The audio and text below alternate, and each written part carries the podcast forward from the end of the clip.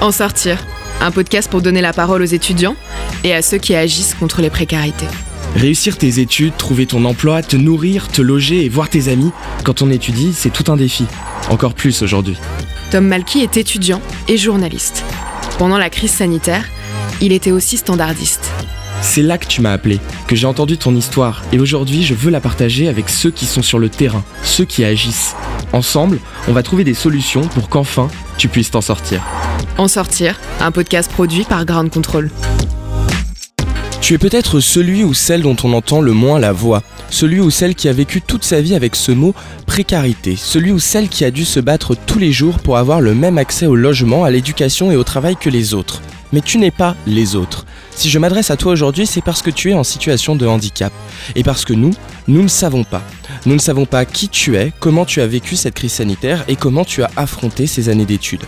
Car pour celles et ceux qui, comme moi, ne connaissent pas de situation de handicap, il est temps de t'écouter toi, d'écouter tes réussites, tes angoisses, tes rêves et tes erreurs. Il est temps d'écouter celles et ceux qui savent quelles précarités te font du tort et comment tu vas t'en sortir. Neuvième épisode d'en sortir. Cette semaine, on aborde ensemble les différentes précarités des étudiants en situation de handicap. Et notre étudiante témoin qui va partager avec nous son vécu et sa situation, c'est Aimé Nakasato. Bonjour. Bonjour. Alors Aimé, tu es étudiante. Je suis diplômée d'un double master en sciences sociales appliquées et cette année je suis aux arts et métiers. D'accord. Et tu es également venu nous parler euh, de la façon dont tu as traversé tes études, euh, notamment comment tu as traversé cette euh, crise sanitaire avec ta situation de handicap. Est-ce que tu peux nous expliquer de quel handicap il s'agit? Euh, Donc moi je suis atteinte du syndrome de Bacterl, donc c'est une maladie chronique qui regroupe un ensemble de malformations congénitales. Pour être atteinte du syndrome, il en faut un certain nombre, parmi des problèmes euh, au niveau de la trachée, le sauvage, du cœur, des reins, des vertèbres et des anomalies des membres. D'accord, on va en, en, reparler, mais avec nous d'abord par téléphone, je présente Morgane Hogel. Bienvenue. Oui, bonjour. Morgane, tu es porteuse de projet chez Accessibilis. Qu'est-ce que Accessibilis? Alors, Accessibilis, c'est le nom de, de, ce projet quand je l'ai rejoint. Aujourd'hui, on s'appelle U31. Et moi, en fait, j'ai rejoint ce projet. C'était juste une, une brique technique, en fait, d'identification des difficultés sur un texte, c'est-à-dire d'être capable de passer un algorithme et de savoir ce qui faisait qu'un texte était compliqué à lire et, et, à comprendre. Et moi, depuis que je travaille là-dessus, en fait, ça a été un petit peu de voir à quelle problématique ça pouvait répondre, cet outil. Nous, ce qu'on essaye d'adresser aujourd'hui, en fait, c'est les difficultés de lecture et de compréhension, notamment, et c'est peut-être ce qui nous intéresse aujourd'hui, liées à des, des, handicaps ou des troubles cognitifs qui peuvent venir perturber en fait la lecture. Donc nous, on propose une solution qui va permettre de générer de manière automatique des, des textes qui sont plus faciles à lire, plus faciles à comprendre, et ça permet de rendre l'information accessible à tout le monde. Merci en tout cas d'être là. Ensemble, on va se demander comment vivre avec son handicap. Mais avant cela, je vous propose d'écouter Viknesh, étudiant en master de journalisme. Viknesh est malvoyant et il nous en dit plus sur son handicap. Bah, moi, concrètement, je suis malvoyant parce que je vois encore un peu certaines choses. Je vois la lumière et les obstacles. Bah, au quotidien, c'est dur. C'est un combat sans cesse que je dois mener parce que rien n'est simple, il y a toujours des obstacles je dirais bah, baisser les barrières ou même la FEDE qui m'ont aidé pour euh, adapter les cours ou même pour me conseiller par rapport à ce que je devais faire avec les profs, même pour adapter les cours euh, bah, quand il y avait des bouquins, des choses comme ça. Donc oui, les associations c'est utile, il faut s'en servir. Après, il ne faut pas trop leur demander non plus parce qu'ils ne sont, pas, euh, on va dire, ils sont pas faits pour tout faire non plus, ils ne savent pas tout faire. Donc il faut utiliser les qualités qu'ils ont et faire en sorte bah, de bien les maîtriser, bien l'utiliser. Bah, un peu des deux, ça dépend des profs. Il y a certains avec lesquels ça a été très bien, ils sont totalement compréhensifs, je discute avec eux, ils comprennent, ils me proposent des solutions, ils viennent me voir quand c'est nécessaire, donc avec eux c'est très bien, il n'y a rien à dire. Il y en a d'autres, bah, ils sont un peu plus distants, je pense que c'est l'inconnu qui leur fait peur, parce qu'ils ne savent pas trop comment faire, ils ne savent pas trop comment agir avec moi, du coup bah, ils sont un peu perdus. Donc c'est moi, je dois aller vers eux, et que, comme moi je suis timide, je n'ose pas aller vers les gens, bah, c'est pas simple non plus malheureusement. Parce qu'en fait, une personne en situation de handicap, ça reste un être humain comme tout le monde. Parce qu'en en vrai, un handicap, c'est quoi? Parce qu'il y a des personnes, elles sont pas bah, forcément fortes en français, d'autres qui sont nuls en maths, ou d'autres qui est grand, d'autres qui est petit. Donc en fait, on a tous un handicap d'une façon ou d'une autre dans la vie. Parce qu'il y a forcément un domaine, un secteur où on est nul concrètement. On ne peut pas tout maîtriser, on ne peut pas être euh, à la perfection partout. Donc on a forcément un handicap. Donc si on faisait ça avec tout le monde, bah, ça serait compliqué. Donc il faut juste considérer l'autre comme un être humain, comme quelqu'un de normal, et bah, lui parler, aller vers lui, euh, voilà, normalement en fait. Mais après, il faut prendre aussi en compte l'handicap. Par exemple, si c'est quelqu'un qui est en fauteuil roulant, bah tu peux pas lui dire n'importe quoi. Si c'est quelqu'un qui est, bah, qui est sourde, tu vas pas lui, euh, vas pas lui parler quoi que ce soit. Donc il faut s'adapter à l'handicap de la personne. Si c'est une personne qui est malvoyante comme moi, bah, si tu lui fais des signes, ça sera pas utile. Après, c'est un réflexe pour beaucoup. Donc ça, moi, à force, ça me fait rire. Après, dans la rue, parfois, même très souvent, oui, c'est fatigant. Parce que les gens, bah, ils font pas attention. Ou c'est là, je dois leur expliquer le pourquoi du comment. Et du coup, euh, ils sont choqués. Par exemple, euh, un truc qui me fait rire parfois, mais c'est après, sur le moment, ça me fatigue, c'est énervant c'est quand il y a des marches, on me dit qu'il y a des marches et on me, dit, on demande est-ce est que je peux descendre ou monter? Bah, à ma connaissance, mes pieds sont fonctionnels. Donc il euh, n'y a pas de souci, je pense. Enfin, tout va bien à ce niveau-là. Après, il y en a d'autres qui sont, bah, sont intrigués, donc ils me posent des questions. Là, c'est avec plaisir. Quand c'est bien fait, quand, c'est, quand la volonté elle est, elle est bien, il n'y a aucun problème. Si j'avais eu la chance de rencontrer des personnes avec le même handicap de préférence, parce que bah, c'est mieux dans un premier temps, on va dire, quand on est plus jeune en tout cas, oui, ça aurait été une chance, ça aurait été bien. Parce que la personne, déjà, elle m'aurait expliqué comment elle a fait dans la vie pour avancer au niveau des diplômes, des études, ou même dans la vie au quotidien. Donc c'est toujours intéressant d'avoir un point de vue de quelqu'un qui, est plus mature, qui est plus âgé. C'est bien en fait, parce que ça nous montre euh, la voie en quelque sorte, ça nous donne de la motivation, ça nous, donne du courage, même de la force, parce qu'il y en a plein. Quand on est plus jeune, et c'est utile, c'est intéressant, parce qu'on peut, on peut se sentir démoralisé, on peut sentir euh, comme si on était incapable de faire quoi que ce soit, qu'on était inutile pour la société. Ben, en fait, le regard des autres, les critiques, les moqueries des autres, ben, ça peut abattre des gens en fait. Ça peut forcément les mettre dans un coin et se dire en fait on ne sert à rien, on peut rien faire en fait. Et ça c'est le regard des gens. Rencontrer du coup des gens qui ont vécu des choses comme nous, qui sont passés par là, et pour nous transmettre de la force, de la motivation, nous expliquer aussi la vie en, quelque sorte. Hein. Ça donne de la force et c'est bien, c'est positif. Alors déjà un grand merci à Vic Neige pour avoir pris le temps de partager avec nous sa situation. Première question et je l'adresse à toi Aimé. Comment ton handicap va se manifester dans ta vie d'étudiante? Euh, du coup, mon principal problème, c'est au niveau de la trachée. Je suis quasiment aphone en permanence. Donc, euh, pour les prises de parole, euh, pas une voix qui porte. Par exemple, quand on fait des, présentations, des exposés, je sais que c'est beaucoup le cas. Hein. Voilà, c'est ça. Après, euh, j'ai toujours fait comme tout le monde et j'ai aucun aménagement en termes d'activité sportive ou de cours. D'accord. Et alors, euh, en quoi la crise sanitaire, elle a amplifié euh, peut-être ce handicap? Donc, moi, je suis personne à risque, mais j'ai eu accès au vaccin il y a uniquement 5 semaines. Donc, je me suis confinée depuis mars 2020 chez moi quasiment. Sinon, euh, l'année dernière, j'étais étudiante en alternance. Donc, euh, au début, tout le monde était en télétravail. Et à partir de juin, euh, tout mon pôle est reparti en présentiel. Moi, j'étais un peu toute seule. Parfois, on m'oubliait un peu. Et sinon, je fais du bénévolat depuis 10 ans. Donc là, toutes les activités, bah, ça a été un peu compliqué. Donc je me suis inscrite pour faire du bénévolat, du soutien scolaire en plus, à distance. Mais sinon, voilà, il y a plein de choses que j'ai pas pu faire. En termes d'activité euh, sociale, bah, c'était un peu mort. Et cette année, euh, j'ai pas pu aller en cours en présentiel. Du coup, je suis toute seule depuis euh, plus d'un an. Voilà. Ça fait beaucoup à encaisser comme isolement aussi. Est-ce que ça a un impact euh, psychologique? Euh, Oui, bien sûr. Bah, déjà en termes de concentration, en termes de travail, moi j'ai réussi à tout suivre, tout réussir. Mais c'est vrai que bah, on travaille quand j'ai des petits troubles de l'attention, bah, du coup je reprends le soir. Ou même en termes d'assimilation des connaissances. Cette année, je fais une formation qui est très dense. C'est un peu un condensé de programme. Donc euh, quand t'as 6 heures de la même matière dans une journée, t'as une pause de 10 minutes avec une pause déjeuner, c'est un peu lourd quand même. Et même avec ma famille, j'ai quand même pris des risques. Parce qu'à partir du moment où il y a quelqu'un dans le foyer qui travaille ou qui bouge, je prends quand même des risques. Bien sûr les soirées je n'en parle pas. Donc voilà, ça a été assez dur. Ça a été assez dur. Et bah justement, c'est à, toi que je vais poser ma prochaine question, Morgane. Quelle solution euh, chez U31 vous proposez pour les personnes en situation de handicap qui justement euh, ont peut-être vécu une, crise sanitaire très compliquée, comme Aimé nous le racontait? Euh, Oui, oui, effectivement. Enfin, moi, ça me parle d'autant plus qu'en fait, avant de débuter ce projet, je faisais une thèse en fait à l'université donc voilà, j'ai eu l'occasion d'être en lien avec les étudiants parce que j'ai donné des cours pendant plusieurs années, donc c'est des choses familières.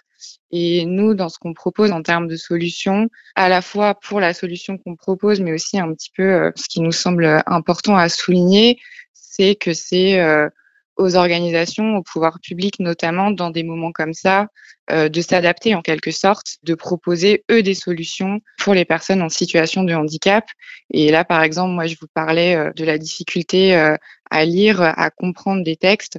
Pour nous, voilà, si on parle par exemple de, de l'université ou des communications gouvernementales, en plus dans un cas de, de crise sanitaire, on sait voilà qu'il y a eu quand même une urgence à ce que tout le monde reçoive la bonne information le plus rapidement possible. C'est vraiment à ces structures-là d'être particulièrement attentif à avoir euh, des formats et des textes qui sont compréhensibles et qui s'adaptent en fait aux difficultés de, toutes les personnes. Et nous, c'est ce que permet notre solution, de réfléchir et de concevoir des textes qui sont plus accessibles, qui sont plus compréhensibles. D'accord. Et par rapport à, ces textes que vous concevez, est-ce que vous avez quand même un, contact avec les, personnes en situation de handicap? Comment est-ce que vous, vous les rencontrez peut-être, si je puis poser la question comme ça? En fait, en parallèle euh, du 31, qui est une entreprise, on a aussi lancé une association qui s'appelle 16%. On a choisi 16% parce qu'aujourd'hui, c'est le pourcentage de personnes en France qui ont des difficultés euh, à lire et à comprendre l'information écrite. Euh, la majorité de ces personnes, c'est lié au, au, handicap, mais tout simplement, ça peut être aussi euh, des personnes qui sont d'origine étrangère, qui n'ont pas forcément fait d'études, qui sont pas habituées à lire du coup, on a, euh, on a fait ce travail en parallèle euh, d'avoir une structure un petit peu plus euh, associative. Et voilà, c'est ça qui nous permet en fait de faire le lien avec des personnes qui sont directement concernées par ces problématiques. C'est compliqué pour une personne qui, sans même parler nécessairement de handicap, mais qui a des difficultés dans telle ou telle, je vais dire discipline, mais c'est évidemment plus large. Est-ce que c'est difficile de demander de l'aide? Euh, oui, je pense, oui. Notamment sur des, problématiques comme ça qui sont peut-être un peu perçues comme euh, plus euh, immatérielles, entre guillemets, puisque c'est vrai que l'information, c'est tellement euh, donné un petit peu pour tout le monde qu'on se rend pas compte qu'il y a plein de personnes qui en sont exclues, qui vont avoir beaucoup de difficultés face à un support écrit, un support numérique. Donc euh, c'est d'autant plus compliqué en fait parce qu'il y a très peu de sensibilisation aujourd'hui autour de cette question-là, de l'accès à l'information. Et mais même question, est-ce que toi tu t'es déjà tourné vers voilà des associations tout simplement ou des structures pour euh, chercher du soutien par rapport à, à ton handicap? Euh, Non, jamais. Par contre, j'hésite à demander le statut handicapé, mais c'est très compliqué. Euh, même quand on pense qu'on a un dossier en béton, parfois on l'a au bout de 2-3 ans. Quel avantage peut apporter ce statut d'handicapé? Euh, bah, ça peut apporter euh, le tire-temps, il me semble. Et après, si par exemple on tombe euh, gravement malade euh, pendant une période d'examen, ça donne accès à ce que notre dossier soit examiné peut-être. Par exemple, moi j'ai eu un problème de santé euh, pendant des partiels j'ai eu aucun, Aucune aide. aucun traitement. Aucun traitement de faveur. J'ai dû tout repasser. Est-ce que tu t'es retrouvé face à des gens compréhensifs ou finalement pas tant que ça Dans la vie d'étudiant, j'ai envie de dire? Par rapport aux professeurs, par exemple euh, Oui, plutôt. Après, il y a toujours des exceptions. On dirait qu'au niveau des élèves, c'est plutôt euh, en primaire où les gens sont très très transparents, on va dire. Donc après, ça forge aussi le caractère. Et les enseignants, il euh, y en a toujours qui font des réflexions euh, en termes de présentation à l'oral ou euh, on va m'enlever des points par exemple quand j'étais petite en poésie parce qu'on m'entendait pas assez. Donc je savais que par exemple je pouvais jamais avoir 20 même si je connaissais la poésie. Et là, en gestion de projet par exemple, je vais éviter que ce soit moi qui présente le projet, sauf s'il faut que ça tourne par exemple. Donc voilà. Après, je fais de l'associatif, je fais aussi du terrain, donc euh, je fais aussi ça. Mais voilà, c'est des petites choses que je vais pas dire directement, mais je vais essayer de pas prendre ce rôle ou des choses comme ça. Mais alors justement, à quel moment, parce que tu parlais des, des enfants à l'école, à quel moment une personne va franchir cette ligne entre l'ignorance et la discrimination? Pour moi, elle se franchit à partir du moment où ils font une réflexion un peu déplacée, mais qui sont pas au courant. Du coup, quand j'étais petite, j'osais pas dire euh, excusez-moi, vous me mettez mal à l'aise, ou je réponds à la question qu'est-ce que vous avez? Quand la personne est insistante, elle va me mettre encore plus mal à l'aise devant un public ou se moquer encore plus de moi. Là, à partir de ce stade, on franchit un cap pour moi. Donc quand on n'est pas au courant, c'est ça peut s'entendre. Par contre, à partir du moment où le, on a dit qu'il y avait un malaise et que la personne continue, là, c'est franchir la ligne. Voilà. Morgane, est-ce que tu es d'accord avec euh, ce que vient de dire Aimé, qui s'applique finalement à toutes les personnes en situation de handicap? Euh, Oui, oui, effectivement. Enfin, je pense que euh, comme malheureusement en fait aujourd'hui le, le, système politique social prend pas suffisamment en compte les personnes en situation de handicap. Effectivement, il peut y avoir des réflexions ou des comportements un petit peu déplacés, mais qui sont assez logiques entre guillemets, parce que c'est des personnes qui sont exclues du monde social un petit peu ordinaire. Donc effectivement, ça peut créer un, un premier niveau d'incompréhension.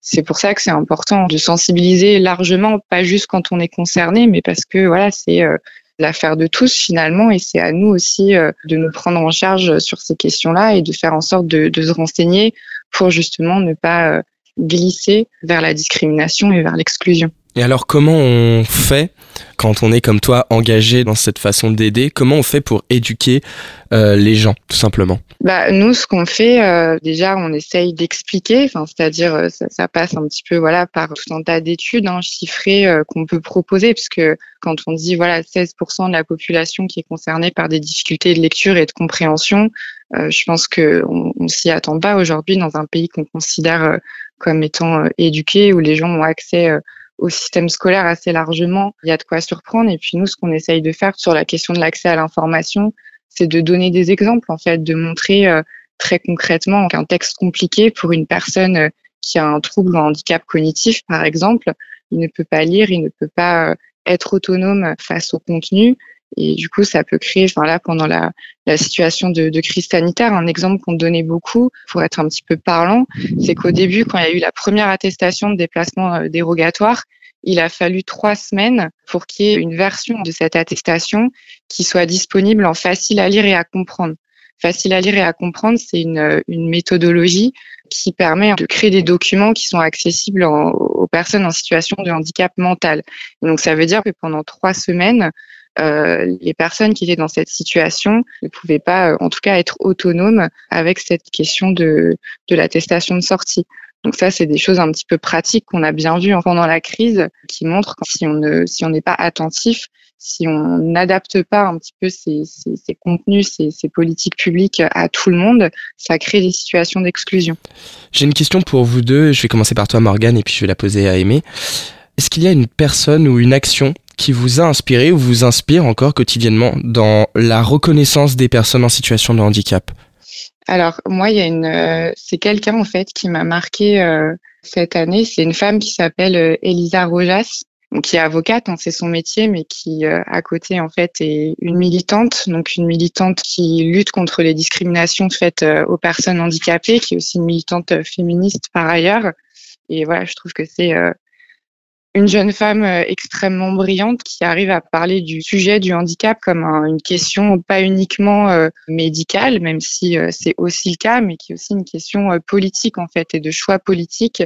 Et moi, c'est vraiment la, personnalité qui m'a inspirée cette année et j'invite tout le monde à écouter les différentes interventions qu'elle a fait dans les médias ces, ces derniers mois, puisque ce qu'elle dit est extrêmement éclairant. Et toi, Aimé, une personne qui t'inspire? Moi, je, je, cite la même personne parce que euh, le fait qu'elle soit juriste, les discriminations, donc euh, discrimination envers les personnes atteintes de handicap, euh, s'appelle le validisme. Et c'est surtout sur le plan juridique qu'il faut qu'il y ait des avancées. Parce que sur le terrain, bah, c'est bien, mais quand ça se concrétise pas, c'est dommage.